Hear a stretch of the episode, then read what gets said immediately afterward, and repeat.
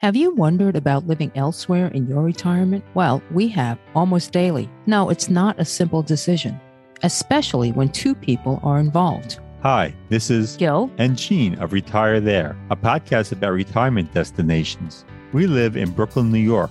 Having grown up and worked in this area of the country, we're hoping to relocate when we're both retired. For us, it's the weather, the chaos, the noise, and the yearning to be near nature and not within three feet of human beings. That's right. In February 2020, we embarked on our journey to find that special place. We spent a week in Winter Park, Florida, which is beautiful, but something said it wasn't for us. As we were planning for the next trip, the pandemic arrived. Gene then gave birth. I gave birth? to this podcast. With so many baby boomers retiring, many must be relocating. Why not connect with and learn from them? Here's a little background about us. I'm Asian, born in Brazil, and grew up in Flatbush, Brooklyn. I'm an engineer turned attorney turned podcaster. I recently retired from a university career practicing higher education law. I love the academic environment, but it was time to do something else. I no longer have to set an alarm, drive in BQE traffic, or work with people who don't always share the same principles. Oh, did I just say that? you bet I did. I traded all that in to binge crime dramas into the wee hours just a little bit to develop the podcast, to volunteer, practice metalsmithing, tackle our possessions. No regrets so far. Gene? I'm not Asian, and as Gil mentioned, I'm not retired. I'm just plain tired. Oh. Born and raised in Long Island, New York, a place I always wanted to leave. I'm a law librarian working in a court who loves his job but we'll retire by the time we select our ideal location. We will be speaking to folks from across the street to across the globe who have moved to their dream venues and more.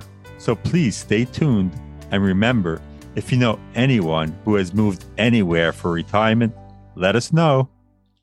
Thank you. Bom dia. Today's guests are Daniel McBride and Timm McBride, who moved from Palm Springs, California to Almada, Portugal. Almada is a city of about 177,000 people lo- located just across the Tajo River from the much larger city of Lisbon. The two cities are connected by the 25th of April Bridge. Some people tend to view Almada as just a part of Lisbon, but Almada is its own city with its own distinct personality. Think Manhattan and Brooklyn or San Francisco and Oakland. Almada does have its share of tourist attractions, such as Cristo Rei, a giant monument of Christ, and the Boca do Vento elevator, an elevator attached to a cliff on the Tajo River with a great view of Lisbon, but it is the center of Almada with its narrow streets that you will find the true atmosphere of Almada. TheBlondeTravels.com has noted that by visiting places like Almada, you have an amazing opportunity to see how people really live in Portugal. Gil? Dan McBride is a father, husband, singer, and dog lover. He was born in Hayward, California, and raised in Boise, Idaho. After high school, he had a career as an electrical contractor for over 20 years. He then earned Associate and Bachelor of Science degrees at Boise State University and a Master of Science in Physician Assistant Studies at Pacific University. Next, Dan practiced medicine as a physician assistant, primarily in pain management in Washington, Oregon, and California. His most recent accomplishments were retiring in 2021 and moving from Palm Springs, California to Portugal with his husband Timm and dog Bubba. Dan's 2023 book, So You Want to Move to Portugal, Your Ultimate Guide to Retiring in Portugal, shares tips they learned in that process. Dan's interests include singing, cars, travel, cooking, home improvement, and writing. He has spent many years singing in men's choruses. Timm was born and raised in Michigan. He earned a Bachelor of Arts in Graphic Design with a minor in Business Administration from Central Michigan University. After college, he moved to Los Angeles to work in fashion retail and manufacturing. He then moved to Portland, Oregon, and worked for Pendleton Woolen Mills before transitioning to real estate. Oh, I, I love those Pendleton sweaters, right? Mm-hmm. They make, oh, very nice. After the financial crash of 2008, he returned to school and became a certified cosmetologist. Timm worked in the beauty industry until 2019 when he earned a fund development manager for a theater company in Palm Springs, California. However, the pandemic led him to be out of work for about 19 months. The couple met at a dance in Portland and married shortly thereafter in Victoria, British Columbia. A more progressive country. Both of them agreed to move to Palm Springs, and following the pandemic, they were united in their plans for retirement and creating a home overseas. By the way, they also have remodeled and flipped several homes in almost 20 years. In their new life, Timm joined a gym while Dan practices yoga, taking advantage of the affordability compared to the cost in the US. They decided against owning a car and prefer to walk everywhere. They've also joined various expat groups that meet for coffee, dinners, or socializing over a glass of wine. These gatherings provide diverse experiences and connections with people from different countries and backgrounds, which Timm believes wouldn't be possible in the United States. Timm describes their current lifestyle as comparable to being on a cruise. They have the freedom to relax or take side trips and stay busy as they please. And he adds, the great thing about this life is that it belongs to us. Yay. So, guys, welcome to Retire There. We are thrilled to have you. And this makes it our, what, seventh Portugal show? Something like that. It's a lot. Wow. Yeah. So wow. Nice. cover every area. and and you know, we our criteria is so long as the cities are not directly connected Mhm. because people love Portugal. But what did that one listener say? That we've covered more than adequate and time. Yeah, I think. I think it was a little dicier than that, but yeah. yeah, it was very nice. Who gives, right? Who But he still listens. Yeah, Well, he go. still listens. Give us an idea of what prompted you to uproot yourselves from the comfort, everything of the United States Yeah. and go to Portugal. and and you left Palm Springs. People love Palm Springs. Well, you know, Palm Springs. Palm Springs is a bubble. it's kind of this big gay bubble. It's a great place. It's a great place to visit. And living there is totally different than vacationing there. That's the thing. But what really prompted us to uproot and change is COVID. I think if we hadn't had the pandemic, we'd probably still be just trucking along, doing everything that we had done, you know, just kind of keep running on the hamster wheel. But it really kind of forced you to stop. I mean, literally forced you to stop. I mean, Dan still worked through the pandemic because he was a provider. He did a lot of work from home for a while. And then I didn't work at all. So it, it's kind of this thing of like, what do you want to be when you grow up? You know, we had the time to ask that because right before the pandemic hit, I said to Dan one time, I said, I feel like my life isn't my own anymore. I would kill for two weeks just to sit by the pool and relax. He got it. He I got the 19 opportunity. Got 19 months worth. But what really started is Dan came home one day and he was burning out. He was really burning out. We had this grand plan that we would work at least till Dan was 70 Wow. and then figure out from there. And he was like, I, I can't do this much longer. I don't know what to do. So we talked about it. I remember we were sitting in the hot tub one night and I looked at the house. I said, well, you know, if you want to retire, that's cool. That's fine. We can't afford to keep this house if we do that because our jobs were going to pay for the house and the pool and the hot tub and the cars and the, you know, the, the, the, the, the, the, the Mhm. and we'll have to simplify our lives. We kind of talk, started talking about how do we want to simplify our lives, and that got Dan, the project manager, to like be Mr. Google and start researching. Yeah. First of all, we wanted a vacation, and then second of all, we started where do we want to end up? Because to end up in Palm Springs on a budget, mm, it's still expensive. So we kept researching and researching, and through everything, countries and states and cities and all of that. Portugal just kept bubbling to the top of the list. It's like, like this little underdog that just kept bubbling up to the top. And finally, Dan said, I, I think we need to really look at this and see what it's offering. How long did that research take? Oh, I would say it it took probably close to a year. We looked at a lot of different places. We'd spent a lot of time in Mexico over the years and uh, so that was our first thought was maybe someplace in Mexico, but the more we looked into it, the less inclined we became to go down there uh, as a place to retire and still like to visit there, but not as a place to retire and live. Hmm. we kept looking at all these places, finally to put together a trip to Portugal, which had to be rescheduled a few times because of COVID. Hmm. But then there was that break between the first phase of COVID and Delta where uh, you were able to travel again with some severe restrictions. And we took advantage of that and came over here and spent almost a month here and toured the country and decided that this, this was a this was a really nice place. I think we could live here.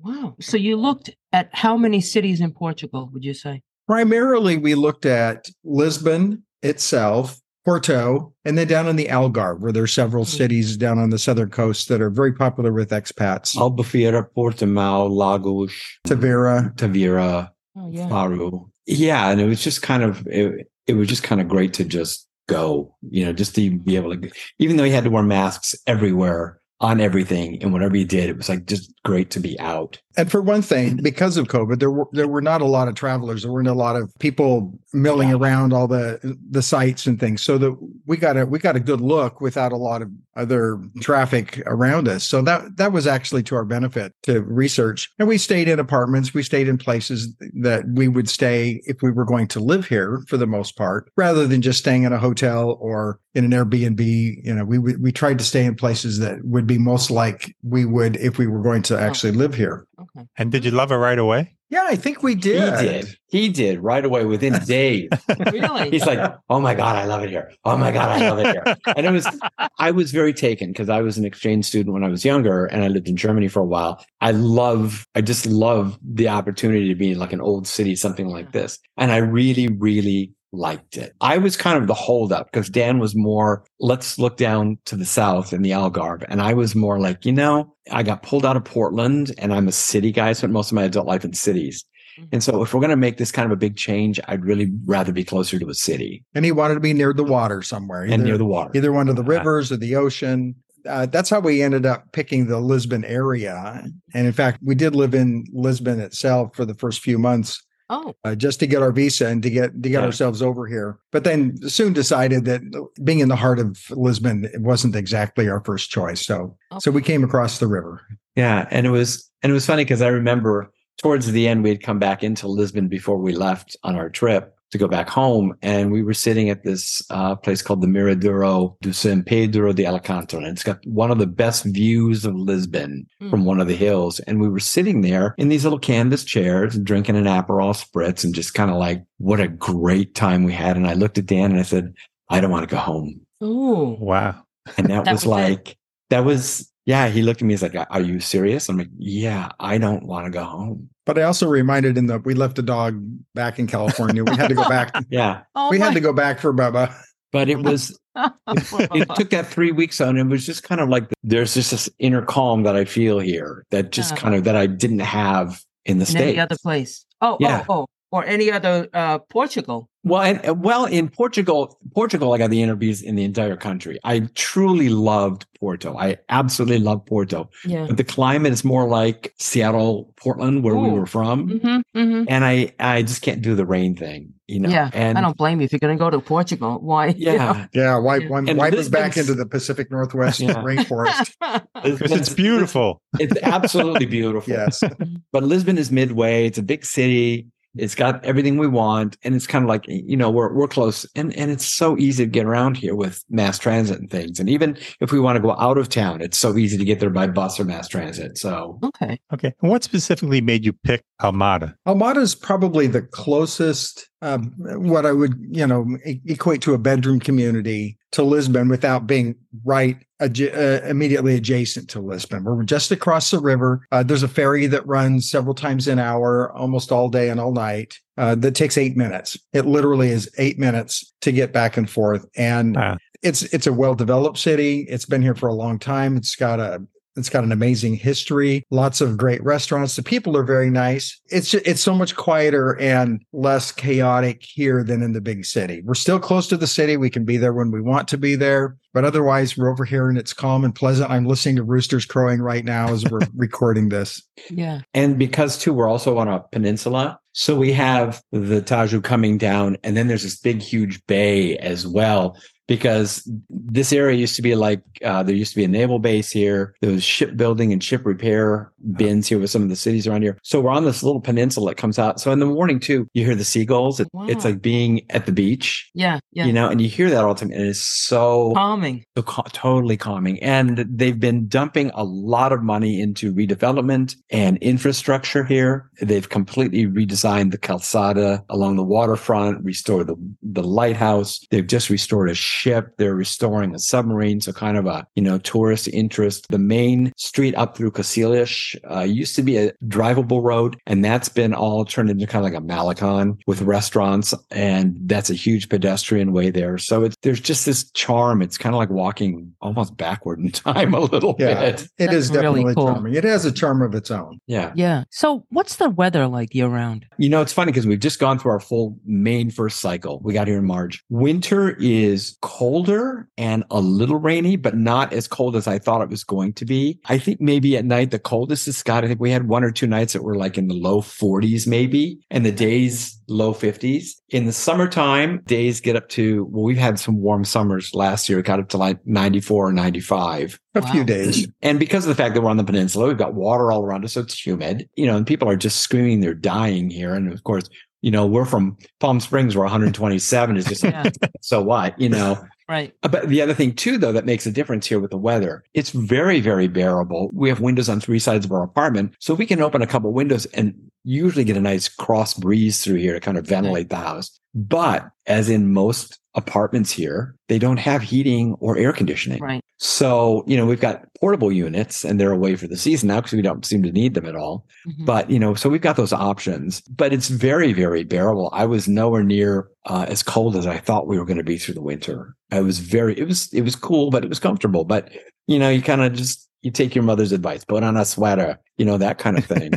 um, and you do, you, you have slippers and a sweater and sweats and So you can use like a four season light down blanket, I guess, that can Yeah. modify with your body temperature. exactly, Okay. exactly. All right. It's very All right. comfortable. Is it humid in the summer? A saying. little bit. We uh, like August, September, it gets really humid. It gets Yeah, it, really it, it only seems like it's part of the time. It's not all of the time, like some places, even in the winter, like even now, it's uh, a little bit higher humidity than normal, but it's not unbearable. You didn't have ACs put in? We haven't had them installed in the house. We're still considering that, Okay. but we've got a couple of portable heat pumps that Yeah. that that air condition the place. So with your home, how did you find it? Do you rent or did you buy? What did you do? to get over here, we rented an apartment in Lisbon. So we had a year contract on that. The interesting thing, and I'll just give you a little head up, heads up on that. The interesting thing about that is that the laws are such that once you fulfill a third of your contract, you can give them notice to quit the lease. So we were here for four months. We gave them the 120 day notice we had to give them. And so we only uh, really essentially rented eight, eight months to find this place. First of all, we had decided we wanted to live here. We liked the area because there was a lot going on with the infrastructure and remodeling and things like that. I kind of went back to real estate 101 because I had been a realtor for years Mhm. in Oregon. And so we found a couple of places. There's a, there's one site we looked at called Idealista where you can kind of pick out the, the territories and you kind of frame in your area to search. We would start to look at those and then we were kind of, I don't know, we kind of did like little Jessica Fletcher work. You'd like look at all the pictures of where everything was and you can say, Oh, I know where that is. Oh, I know the general area of that. And you look for an exterior shot. So then we come over here and we walk the neighborhoods for the places that we like Mhm. and say, Oh, is this is a cool neighborhood or what? Then we had a real estate broker that we worked with who had helped us get our apartment. Okay. And we would call her and say, Hey, here's a list of, you know, 10 apartments that we've seen that we've kind of researched that we liked. And we would go from there, you know, and she would set up appo- appointments. Now, it's not like the United States where you get in a car and you go see 10 units in a day because you have to coordinate with the listing agent so they can be there with the key so they can take you through and take it. Just kind of crazy because we kind of did things backwards, but we know how to shop for a home. Our agent just kept saying, You are not normal. You are not normal. People don't shop like this. It was just kind of like, yeah, because we would go out and we would do we would do our own research and do the legwork. We would eat, Yeah. we'd even come out here to Almada in the evening after dark, and we Mhm. would walk a neighborhood that we were considering looking into buying Yeah. to see what the neighborhood was like at night. we came at like Right. 11 o'clock on a Saturday night one time just to walk the neighborhood Yeah. and just that's see how noisy it is. Yeah, yeah. exactly. It's smart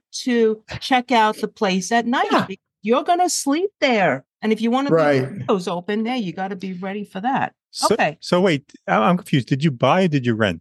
We bought. Yeah, we bought this, and and it actually is in a cul-de-sac. It's called a praceta here, which means a small square. Okay. It is actually very quiet here. Uh, we don't get any through traffic, of course, and uh, you have you have to try to turn down the driveway and drive down into this little cul-de-sac. Yeah. So it's very quiet most of the time. We were fortunate because the- most places we looked at were while they had awesome balconies or they were six or seven floors up or whatever and had terrific views, most of them were pretty dated and did not have elevators. and didn't. which, some of them which did have was a- which was a consideration for us. Yeah. So we we ended up getting this place, which is only one flight of stairs above the the main entrance. and it had been completely remodeled. New kitchen, new bathroom, new floors, new drywall, insulation, new windows. Wow. I mean, it was all it was completely done, and it was Yeah. well done. And we have a little balcony outside, so it's Yeah, you it's know, beautiful. I saw the photos you sent Thanks. over. I think it looks brand new. You know, I mean, everything is very modern and clean. Yeah, Yeah. The other thing that we really haven't touched on is the fact that it is much much less expensive Yes. to buy and even just to to live on a daily basis over here than it is over in Lisbon. Yeah. So, So, what's, we we what's the got this for probably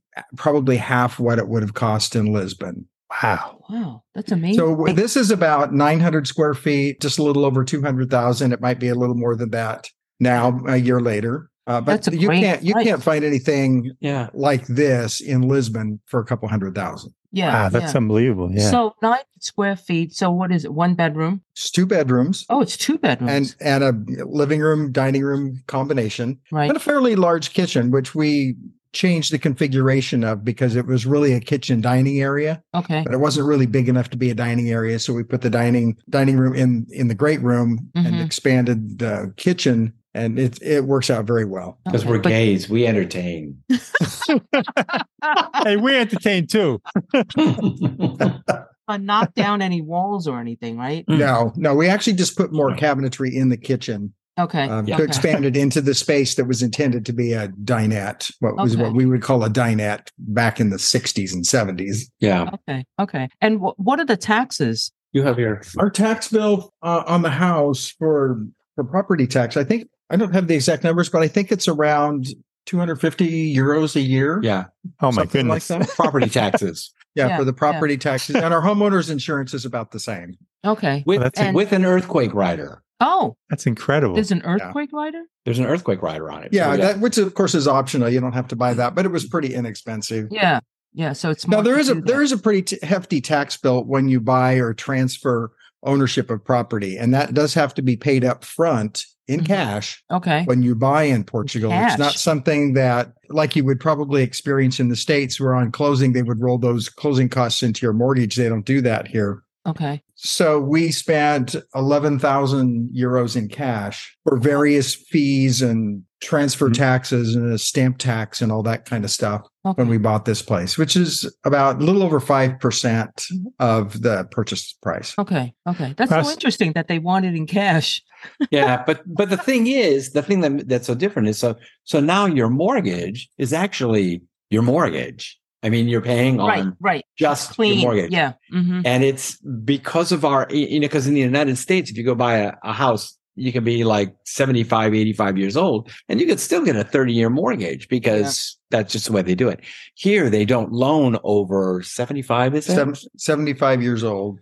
So Oh, wow. when they, when they first offered us a mortgage, they offered us an eight year mortgage. And it was like, oh, That's not going to Please. work. It's us. not. Yeah, that's not working. We kind of begged and pleaded, and I think I cried. We got to uh, 13 years. 13 year We got a 13 year mortgage. Oh, wow. And they were, and our banker apologized up and down on the day we signed paper because they had just raised the interest rate and had gone up to a whopping 1.6%. what? Yeah. Yeah. Yeah. Yeah. That's And right. even, even with all of that, twisting. our mortgage payment is still less than our rental was in Lisbon. Oh, Yeah. Oh, oh wow. my God. So you That's guys are living large compared to Seattle or Portland or even Palm mm. Springs. We're living very comfortably. Yeah. Yeah. And then, you know, we have HOAs here too. And people got people, their hair was on fire when we got here because they just raised the HOAs to 22 euros a month. Oh my God. Your HOA in the US is like, well, what is it? What is it? You know, is it 500? Is it a thousand? You know, it's crazy. Oh, we paid, we paid Yeah, 475 We for paid up into the 400s Yeah, for for- HOA. Before. yeah. Yeah. That's not unusual. Uh, Just for our audience, today's we're at the uh, end of May and the US dollar is 93 euros. 0.93, not 93 euros. That would be way off. Okay. So again, a dollar equals 0.93. Right. okay. I see Timm looking it up. Yeah, So that's what it says here. yeah, one euro is a dollar seven. Okay, same thing. Yeah. Yeah. Oh, yeah, yeah, yeah. Same thing. Yeah. Right. Yeah. Yeah. Right. And uh, so we, for purposes of our conversation, it's pretty equal, I would say. Okay. It's very equal. It's, yeah. yeah. it's close enough that Yeah. Yeah. So many people are moving to Portugal. The prices haven't gone up that much for real estate. They really have. And, you know, I just read an article uh, two days ago from a, another author who was promoting Portugal, but uh, cautioning people that because of the influx of immigration from not only the US, but all over the world, the prices are going up here. It does make it a, much more difficult for the locals than it does for anybody else because they don't have the same sort of earning power that even you know us retirees have to work with. So the the home prices are going up rental rates are going up. The question is how much and nobody seems to have a specific answer for that. And i think it depends probably more on what you're looking for. If you're looking for something on the low end of the spectrum uh, price wise or up in the several hundred thousand dollar uh, euro range and whether you're looking in one of the the more popular cities or whether you're looking out in the more uh, less populated rural areas of the country, uh, which is a lot less expensive. And I think the prices are probably more stable out there. What about rentals? You know the rental prices? Rental prices have gone up a little bit in Almada. Um, now we have a friend of ours that was living in, she was living in Cascais and she had a one bedroom rental in Cascais for 1200 euros. She's got basically the same thing here for about 900 euros. And you can usually find like a one bedroom, one bath, probably starting in the low eights to a thousand. Okay. And that's kind of shifted a little bit in the last year. Of course, and you know, you go bigger and, and you know, you, you get people that want two bedrooms, two baths, Mhm. garage, blah, blah, blah. Well, you're going to pay for it. Garage. you know, you can pay for it anywhere. Mhm. But, you know, just for the basics, it's, I think around a thousand euros a month, you're still going to get something pretty, pretty decent. It's funny because we have a lot, we belong to a lot of these Facebook expat pages and there's a lot of people that are still very naive about, you know, about what pricing is. And it's kind of like, oh yeah, I'm, I'm moving there and my, my husband and my kids are coming and we want a three bedroom, two bath for around 600 a month. And it's like, Sorry. That ain't happening Oh my It's- God.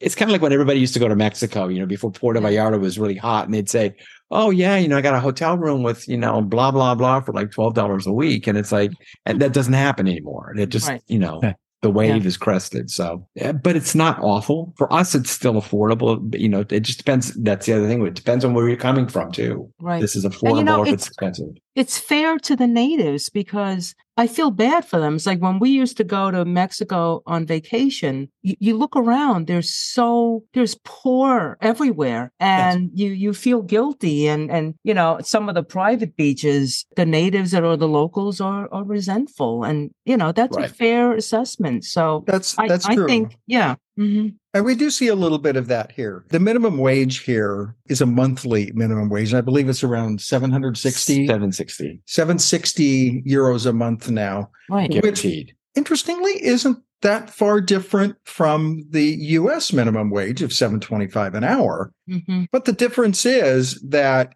um, even though you pay income tax on both of those, whether you're in the States or you're in Portugal, in Portugal, healthcare is free, education is free. Yeah. And the taxes that we pay on things we buy here, there's a there's a I would call a sales tax, but it's a, it's a VAT tax and it's variable. It's not this it's not a fixed rate on everything. Right. But that is what funds the infrastructure and healthcare that we use here. So obviously in both cases, most people will make more than the minimum wage.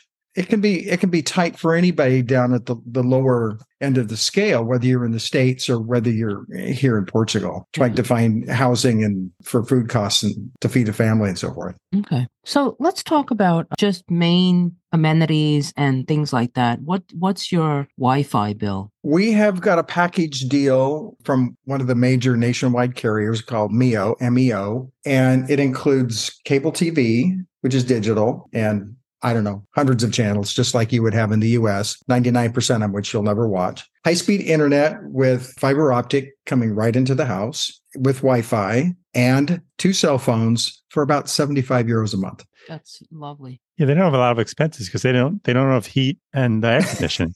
Right. No heat, no air conditioning, no car. Yeah. So, Uh, so in the winter, we sit freeze and I took us off watching TV. so it's like, We I actually would have that AC portable. So one of the other major costs that most of us experience, you know, regardless of where we live, is is transportation. So you know, in the states, we had two cars with payments on them and you know gas with one and electric for actually both of them and insurance and maintenance and all that good stuff. Well here we don't have a car so we don't have any of those expenses but we do use mass transit for almost everything and occasionally use uber or bolt ride sharing to get to places that you know we may not be able to get to conveniently otherwise. But the monthly pass for all of our mass transit is a flat $40 a month 40 euros a month, excuse me, for an adult, and for senior is 20. So between the Wow. two of us, because one of us is an adult and the other one is a senior, Oh my God. our transportation is 60 euros a month flat rate. Cool. wow. And we go everywhere in the in the this Lisbon in the region. Setúbal region Yeah. where we Mhm. live. Mhm. Lisbon is actually in, in the Mm. district of Lisbon and Almada's in the district of Setúbal. Mhm. which is everything south of the river in this this part of the country. It covers transportation in both those regions. And that's buses, streetcars, metro, ferries, funiculars, some of the regional trains. So it's it's, it's amazing. And it was I was just talking to somebody outside earlier and I said, I don't miss a car. I don't miss. I haven't driven in over a year. I don't miss it at all. Really? Yeah. And how far is it to from your house over to the bus stop? Let's say. Well, Probably what three blocks? to Oh, to wow. to Gil, to Gil Vicente, probably three blocks, but we're kind of like at the top of a hill. So if Yeah. we want to go to the ferry, we'll just walk down to the ferry, which is a 10 minute walk and it's Oh. downhill. So And so everything's you- walkable. Oh, yeah. Oh yeah, it's, all very walkable. What What about if you just wanted to walk and you wanted to walk to a coffee shop or a restaurant? Are those close by? Oh, about two blocks. Oh wow! Yeah. And then when we get to the Gil Vicente Plaza, which is um, about three blocks from here, there's a a metro station. You can pick up buses there. Um, there's coffee shops and too. And you know, if you want something nicer, there's there's some great restaurants down on the water. There's Ponto Final, which has been made pretty famous by Feed Phil. It's been and Oh, wow. a lot of the foodies go to Ponto Final. But Mhm. then right next door, there's another one called Tirate do Rio, which is I even think almost better than Ponto Final. But you can sit right on the break wall along the river and have your dinner, and it's Cool. You know, and it's walkable for us. You just we can take the elevator down, or we can walk along the break front, and you know, get there. And so there's all sorts of things that you can get. I mean, it's and it's all very reasonably priced. You can sit down and have a full meal with appetizer and a bottle of wine and dessert for well, the four of us went. We went to Tirate del Rio with your daughter and her husband, and I think our bill was like 61 euros. Wow. Wow. That's amazing. and, And of that's course- one of the nicest places around. Okay. So if you really want to eat on the cheap, you could also do that. Yeah, absolutely. Oh, yeah. yeah. You can get you can get burger fries and a drink for, you know, maybe six ninety five. Okay. Wow. And of course, there's the meal of the day, right? Prato de dia. Prato del It's- dia. It's Mhm. always, yeah. Every, every place has that. And the thing is too, like, you know, in, in America, we have uh, Burger King and McDonald's. Well, you know, you got that and we don't Mhm. go to that. But our version of Burger King and McDonald's is usually called a doner kebab. Um, Ah. It's, it's the sliced food, you know, it's, it's like the stuff cheered off Oh, the thing. doner kebab. Yeah, Yeah, we, I just we have got plenty of that over here. Yeah. Everywhere Yeah. you can get a doner Yeah. kebab, you can get a doner box. You know, you can get a full meal there, and it's like we're going to go to doner kebab, and it's like a box is like for a meal is five euros Oh. with a drink. Oh, that's incredible. That's wonderful. So yeah, So I wanted to ask if you wanted to, let's say, take a short trip nearby, can you Yeah. rent a car? Because the buses probably can take you there or the trains, but if you want that freedom to drive around. We did go to Fatima one weekend, and and that's not part of within our regional transit system. So we just took a a bus, and they have absolutely beautiful tour buses that you Mhm. can take from, to places like that. Uh, you can rent a car, and a lot of people do. We haven't needed to do that yet. it's so, expensive. Oh, so is we've it? even gone down to the southern coast, down to Tavira and and uh, other cities down in the Algarve. We take the regional train down there, Mhm. which for comparison cost me I think it's 15 euros each way. Wow. okay. Uh, seniors get a discount. We we can get around down there even without renting a car. okay. But Timm, you were saying that um, it's expensive. What what It's- kinds of costs? You know, right off the top of my head, I don't have a, a cost figure, but the part of the problem is, is that during COVID, Mhm. nobody was touring. So like in the States, you know, rental companies just kind of cleaned out their lots because all those Mm. cars were sitting there. So now right. nobody's prepped for the season and they're still behind for the season here now. hmm Like when we were here at the at the height of COVID, I think tourism was down 60%. Wow. And now, I mean, it's we were just over there last week. It crazy. It's just crazy over there already. But I know Tracy got a car and she got a teeny tiny itty bitty car. But she said she she said it was still not bad, but it's like under a hundred euros for for a week. But Oh. still, you know, still it's like it, to find it. But the problem is too, then you get a car, then you got to make sure you have a transponder on it because there's the toll roads if you go anywhere. Oh, Then you got to worry about parking, any Right, extra right. insurance on it because we don't have insurance at all. So right. two plus Yeah. two plus two plus and two. you have to and you have to understand the language i would assume because Yeah. you know waze isn't gonna well i guess you could i don't know i don't know what that Oh yeah, the the we use mapping all the time. apps um, all the time, and they're they're very good. Apple Maps works here. Google Maps works here. Um, A lot of Mhm. people do use Waze. They're in English, They're in English. so you can you can use your oh, that's right. GPS it's international yeah apps all over. Okay. Yeah. all right Okay, let's move on to visas. And I want to remind people that we're talking to Timm McBride and Daniel McBride. And importantly, Daniel McBride recently wrote a book. It's called So You Want to Move to Portugal Your Ultimate Guide to Retiring in Portugal. And the book talks about visas, talks about a lot of things. Can you talk a little about visas? Yes, thanks for the plug. The most popular uh, visa for expats is is called the D7, and it's also known as the retirees visa because all it requires that you, is that you have a passive income equal to or greater than the the Portuguese minimum wage, which, as I mentioned, is just a little over 700 euros a month. So if you have a retirement check coming from Social Security or from an, another uh, source that you don't have to work for, uh, that qualifies for the income part of it. And of course, there are some other qualifications, but they're pretty easily met by most of us. Uh, you do have to have a place to live. You have to buy insurance, uh, health insurance for the first period while you're getting your residency established here. That's all pretty easy stuff to do. And you get four months here in this, in the country. And then you go to your residency appointment with the SEF, which is the foreigners service registration. And then you get two year residency permit and that can be renewed uh, every couple of years. And then once you have five years in, you are eligible to apply for citizenship, which you can have dual citizenship between the US and Portugal. And did you hire an attorney or did you do it yourselves? We did hire an attorney when we when we were here the first time 2 years ago visiting. By the time we got to the end of that first trip, we had decided that we wanted to pursue moving over here. So we hired a Portuguese attorney who was excellent and she also helped us with the, the contracts when we rented our first apartment and when we purchased this apartment. And she specifically is an immigration attorney though. So she knows English, she knows Portuguese, and she knows all the ins and outs of how to do all this stuff. She helped set up our bank account, worked with our real estate agent here to rent our first apartment sight unseen, set up our finance number. You can't do any kinds of financial transactions here in the country without a finance number. So she set all that stuff up for us and made sure that we followed the path correctly to get here uh, without any snafus and then attended our SEF appointment with us four months later. and how did you find your lawyer facebook You put out a request to expats. Yeah, I think I Friends went on. expats. I think I went to one of the expat groups, yeah got her name, yeah that seems to and then we just contacted her. We did a Zoom meeting before we even left the country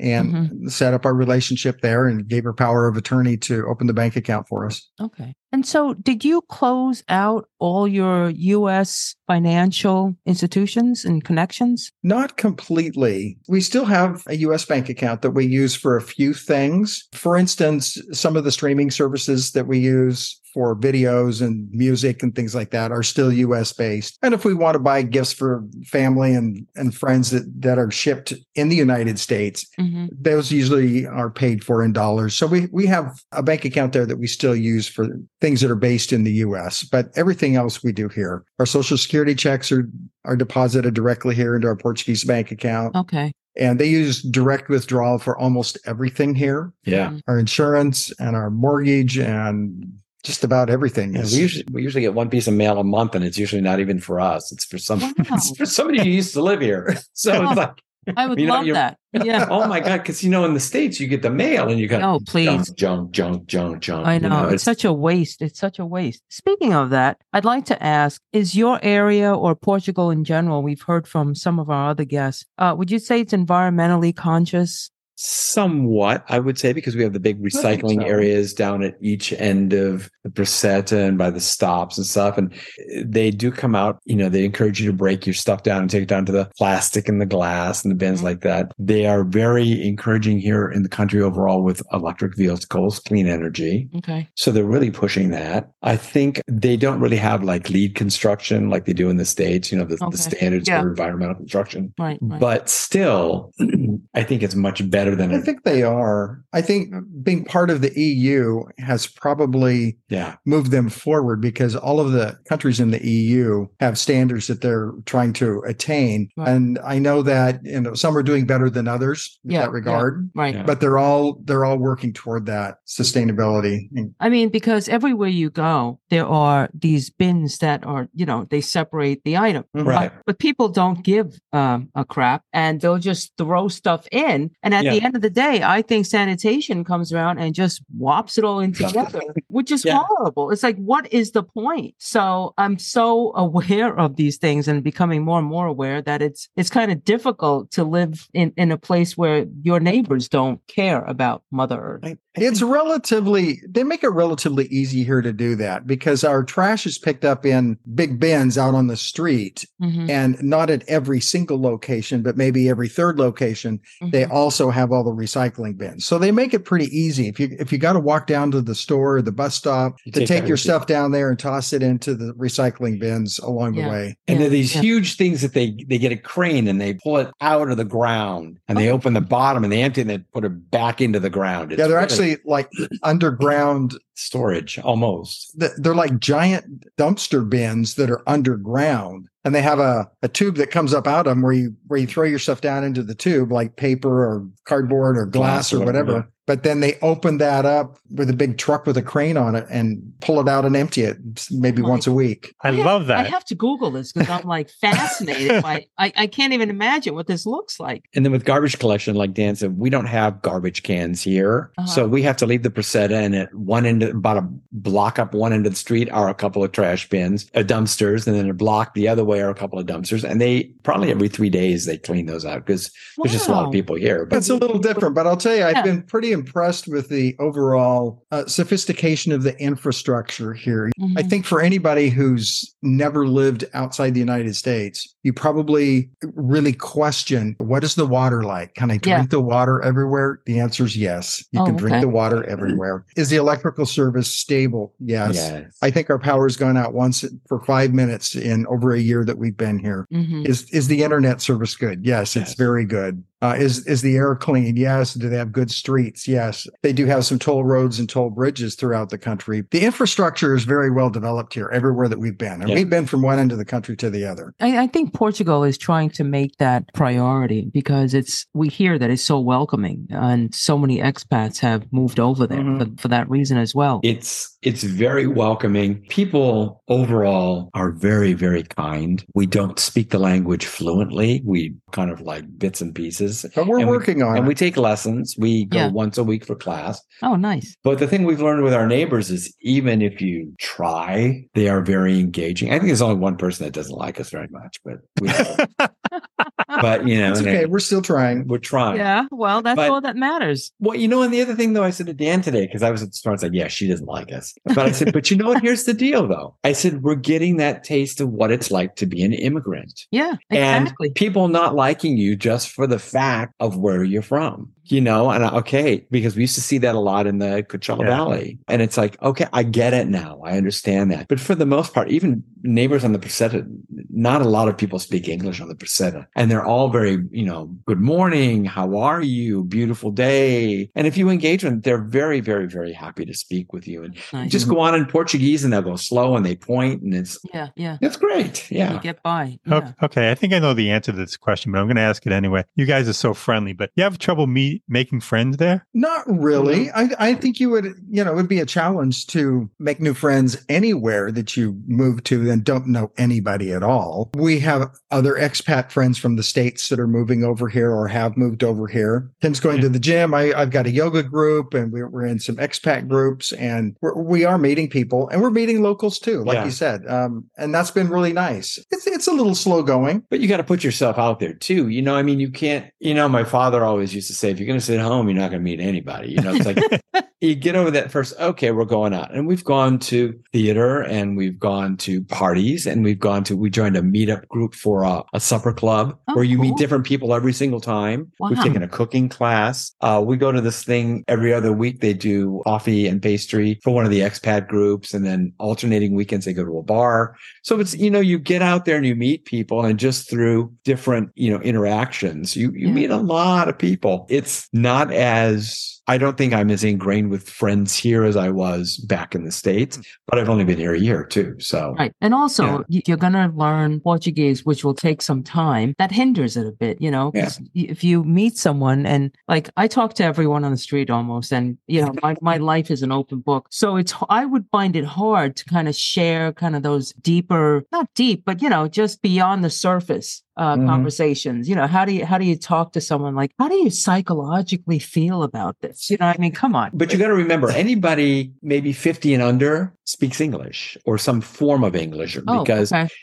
after the revolution, people were educated. And so part of it was lear- learning English and they start learning about second year and they go through the end of high school Right. taking English classes. So for the most part, people do have some semblance of the English language, but a lot of them, especially over on this side of the river, will say, I don't speak English because they're not confident Right. in it. You know, just like we're not confident in Portuguese. And it's kind of like, well, we're just going to dive into this mess and get it over with, you know? Yeah, yeah. No, I get it. So let's move on to healthcare, a very Mhm. important Okay. topic. Was that a factor in in Almada? And tell us about what it's like there. You start. It's not so much a, a factor in Almada specifically because it's a national healthcare system. So we actually got plugged into the system when when we were in Lisbon at first. I've been to a couple doctors there for various things, including a couple of specialists, Mhm. and they make a referral and it takes time, just like it does in the States. And you get your testing done and you have follow up visits.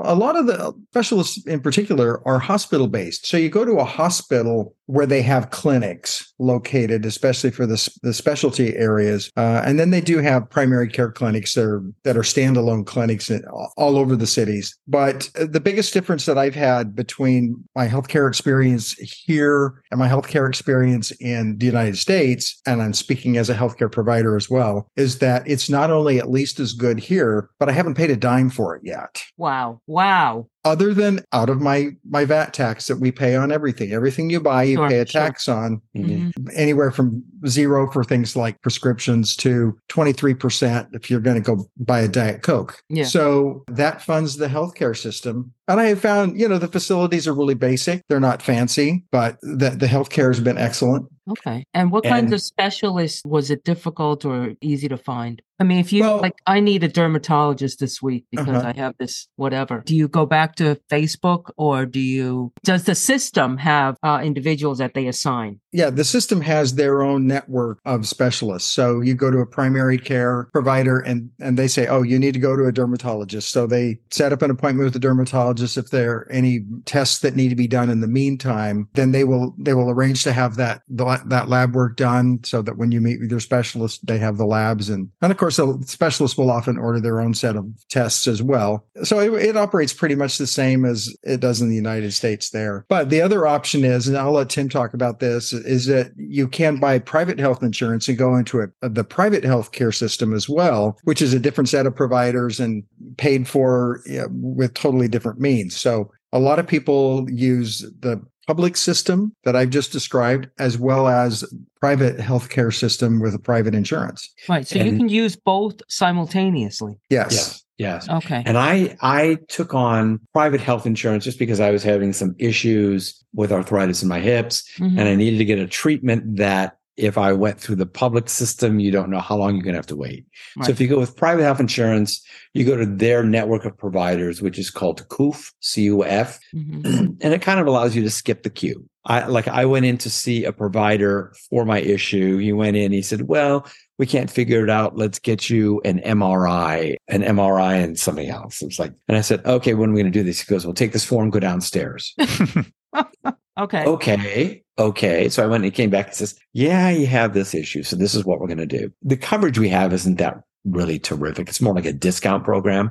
Mhm. But still, you know, I'm only paying 36 euros for a doctor visit. Wow. And for this guy, the the process that I have, I, I had a treatment called PRP, which is protein rich platelets, Mhm. which is kind of like a super white blood cell treatment. Now in the States, if we did that, they charge you for a doctor's visit, they charge Yeah, you for the sure. treatment, they charge you for the injection, they charge you for the room. Yeah. Right. And you're walking out maybe a thousand bucks out of pocket And because of the mm-hmm. fact that PRP is also considered an experimental therapy. So it's not covered by most programs. Here, because of the fact that I went to the doctor's office for a visit, he scheduled it as a procedure. We did the thing. It was 235 euros, I think is what Incredible. it was. yeah, no more That- filing claims. Yeah, and that is also a procedure that would not be covered by the national system because it's not considered a, a standardized treatment. Sure. But he's he'd had it before, and we knew it worked, so he wanted to go that route to to get that done. In the private system, though, you don't get to kind of select your physician, right? Because I'm I'm just trying to explain to, I guess, everyone, including myself. The here- private, private, you do get to pick, I think, right? Or let them speak. But, but do they? Is there a list of let's say 10, 10 hip specialists and Yeah. research them up and down? Within CUF. But here's what I also did too, because I because I don't speak the language, Yeah. and it's also difficult. And a lot of expats go through the private healthcare system. There's a company called Serenity, which is your concierge for healthcare. Oh, okay. So you subscribe to this service. It's a, Mhm. a one year charge. And then you're assigned to a uh, representative who, when you need to go find an osteopath, you Mhm. call them. When you need to go in and have your prescriptions renewed, you call them. They make the appointment for you. Right. So it's kind of, yeah, is it kind of like one of those, yeah, do I really need to do this? Well, yeah, the first year I do because I wanted to get established in the system. Going forward, I don't know that I will use it Okay. past this point, but it has been really a help because there were issues with our healthcare coverage, with our private insurance, with the appointments, with the billing, and all things that I couldn't navigate. right. right. And so that was a big help too. And they've helped me find within my program and my coverage, they've Mhm. helped me find those doctors. And we are considering getting a different, regular, more of a standardized insurance plan uh, going forward. We haven't done it yet. That's something we're considering, and it is available for about hundred dollars a month or hundred euros a month. You can get what's more like a U.S. type health insurance plan that has deductibles and co-payments and so forth Really? And okay, So- and you can also select your physicians Yes. within their networks. within yes. their network. within their networks. Okay. But okay. like, you know, it's like I had, um, you know, I had coverage. I think I had United Healthcare was my last coverage. And I got the plan where if you got hit by a truck and needed a plate in your head, you're pretty covered. but if you got sick and went to the doctor, it's all out of pocket for like Yeah. the Sure. $7,500. Yeah. And I was paying even during, even during the course of COVID, I was still paying $700 a month for that. Wow. Here, the two of us looking at a combined program, if we did like their middle of the road bronze plan for everything, is still like 300 something for both of us. three thirty something euros a month for, Okay. for the Both two- of for us. both And Nice, like- yeah. and that's like that's it. And that's our copay down to like 15 euros for copays and prescription filling and all that. It's like it's yeah. it's boggles the mind. Needless to say, it's far less expensive to have even good private healthcare coverage here than it is to be on Medicare at home in the state. Mm. Wow. That's a good point to make. Because yeah. you know, even Medicare has deductibles and co-payments and premiums of about at least three hundred dollars a month, depending on which plan you're on. right. Well, the U.S. healthcare system is. Let's not talk Okay. about that. Yeah. Yeah, we Um, don't have to use those words on the on air. Yeah, we, we forget that Dan is a PA. Yeah, I know. I know. That's why I want to know. I, I, I have these specific questions. But the uh, MRI must have had a little cost attached. Uh, Timm, when you went in for that, was that part of that uh, overall fee that you walked out with? The MRI and the ultrasound from my shoulder was an additional 100 euros. Oh my God. Do most of the doctors speak English in Portugal? All the ones I have been to at least speak functional, what I would call functional English. We get along just fine. I don't have to try to use a translator or speak Portuguese, and they do they do well with English. I think Timm's docs have also. My docs are great. The very first doctor that I went to to get established, though, did not speak a word of English. It was a freaking nightmare. Oh my. It was an well because we were there a matter of months, Yeah. and I don't know half the words. You know, we're trying. Yeah. To, I'm working with Google Translate, and she won't type. You know, and she keeps saying it over and over again. It's like talking. to- You know, it's like your dad talking to you when you're 16. You say it over and over and over again. Or they'll And- speak louder. exactly. But uh, it was a it was a nightmare. We came out and, and I said, "How was your appointment?" He goes, "Oh, great. They spoke English. It was great." He said, "How was yours?" I was like, Ugh, "It was a nightmare. It was terrible." But after that, it's it's all been really good. It's been fine. Yeah, it really has not been much of a barrier at all. The the language here um, with healthcare. There are some great res- resources on those Facebook groups, you mm-hmm. know, and it's like, and I think going to the files on some of those are really great. It's it's the people that like come on there and go, I have this big swollen thing on the side of my head. What should I do? like, oh yeah, by all by all means, ask face group. You know, Yeah. say- Why don't you try going to the hospital and having it checked out?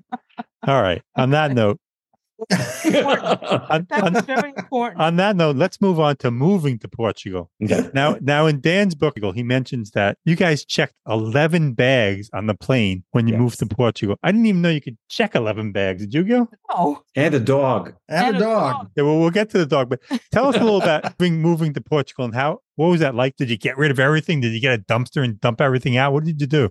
Well, we got rid of a lot of stuff. We had a whole house full of stuff and a garage full and a couple cars and a grand piano and uh, Ah, we, right. we we had to prioritize what we absolutely had to have and what we what we absolutely could not take with us and then everything in between we had to decide are we gonna we're gonna sell it? Are we gonna give it away? Are we gonna throw it away? And uh, that that is It's quite the process. It's you know, and and I think Dan found this book that kind of helped us deal with how to approach it because I think when you look at your whole life and your house full of stuff, you kind of define yourself by what you have here, what you've your stuff. accumulated over all these years. And that's how you identified, and you're thinking, I got to shed all of this. You know, what do I do? So there was a book called The Fine Art of Swedish Death Cleaning. oh yeah, yeah, we know about that. Yeah. So we both read it, and it was great.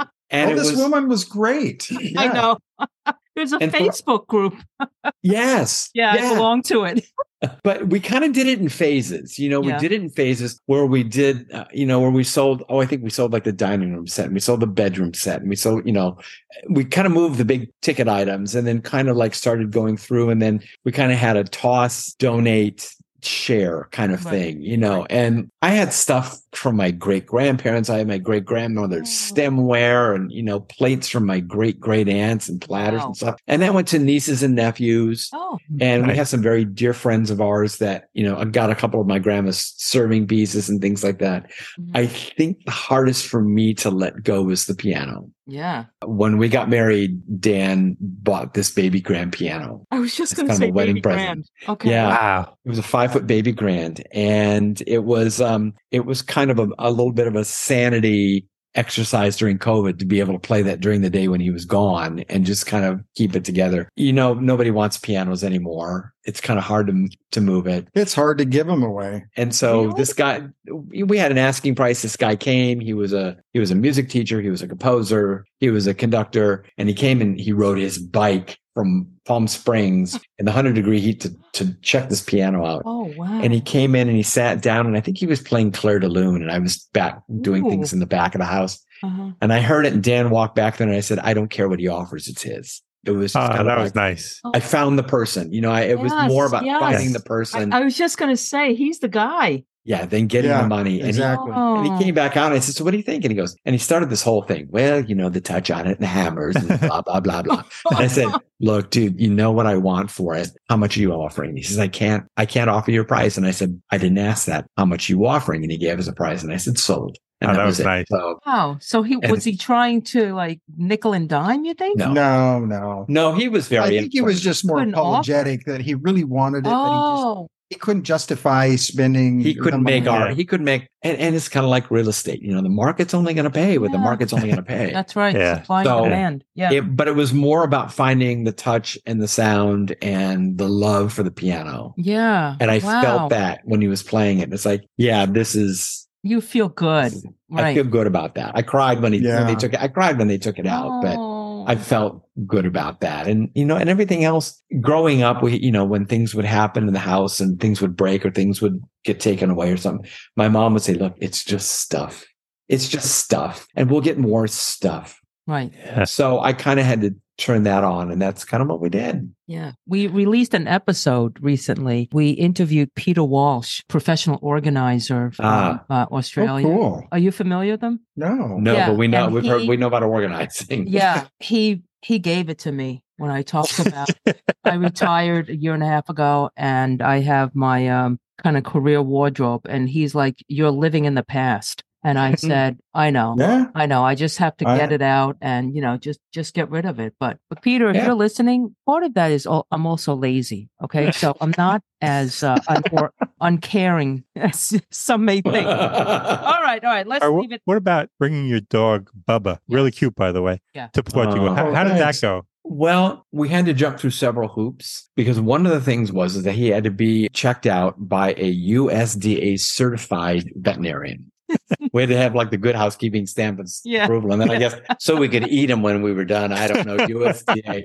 But uh, there's there's a process that you have to go through. But the hard part is is that the the approval is only for a short window. You have to do it in such a way that you get you get the uh, appointment in, you get the paperwork in, you get the paperwork back so that you can get on the plane. It's like this, it's like this really delicate ballet. And so, uh, we took him in for, uh, for his appointment, checked out. They sent the paperwork up. They had to send it to Sacramento because it had to be USDA headquarters had to sign off on it and apostille it. And then they sent it back and we were supposed to have it, I think by the Thursday and we were leaving on Saturday. They and so Thursday comes and goes and we don't have it. And Friday comes and goes and we don't have it. And we're calling and calling. Oh, well, they sent it back FedEx three day instead of FedEx overnight. So come Saturday, we were leaving on Sunday. We come Saturday, we were sitting in the driveway waiting for FedEx to get there so that we could just take the envelope and pull out of the driveway. It was one of those things. But then he gets over and he was small enough that he could go underneath the seat with us. Oh, So we took Oh. him in a little carrier and we took him underneath the seat with us because he was he was seven kilos, About seven kilos. Yeah. about 14 pounds. We put him in underneath the seat, and then it was great because flying in COVID, it wasn't the plane wasn't packed. So I just slid over a chair. We put his little case up on the seat.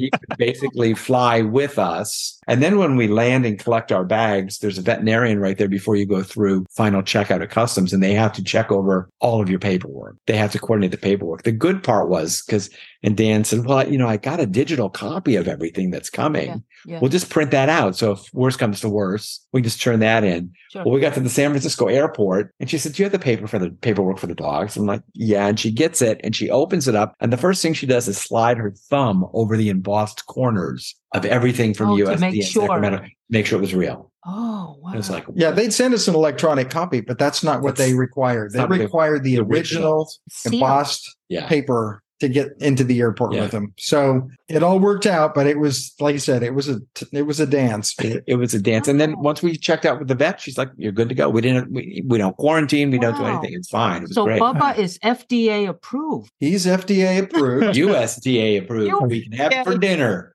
Yeah, USDA. Well, this is And, so, uh, that and then was a once you- great question, Gene. Right? Um, then once what you kind get of your- dog is she, is Bubba? Once you get him into the country, then you ha- you make a an appointment with a local vet. And we had a we have a really nice vet that comes out to our house and takes good care of him. And they have Yeah. and the vet will register them with the local the local city that you're that you're living in. Mhm. Make sure that they have all their vaccinations. And they do require a little bit different vaccination combination than we're used to in the States so that he gets new vaccines, takes good care of him. Oh, Bubba is a special, lucky, lucky, He is. Lucky dog. He's a deer chihuahua. So he's a big chihuahua. Oh. He's Oh. not one of the little tiny ones. He's I was going to say, he's I- 14 okay, he's about 14 pounds. okay, because he doesn't He's- look like a typical Chihuahua, right? No, yeah, not a he's not. teacup chihuahua. right? and- Aw. But he, but he's so good. He hadn't said a word during the whole show. well, he's, Yeah. He's very quiet. Yeah, yeah. How old is he? 14. He's uh, he's about Oh. 14 years old. He's getting he's slowing down and he's pretty quiet now. Yeah. He took his long flight He, underneath. he made the long seat. flight. He became an international sensation and there's nothing left. Now he's retired like his dad's. All He right. kind So there like a grandpa. He's just kind of like, no, no, no. You're like, he's like, you can't leave me behind in hot weather and humidity. Oh, we would- we would have never, that was not even an issue. I just have a question about the 11 bags you took on the plane. What kind of bags did you take? Sure. Greg? So we found the biggest bags we could find to check.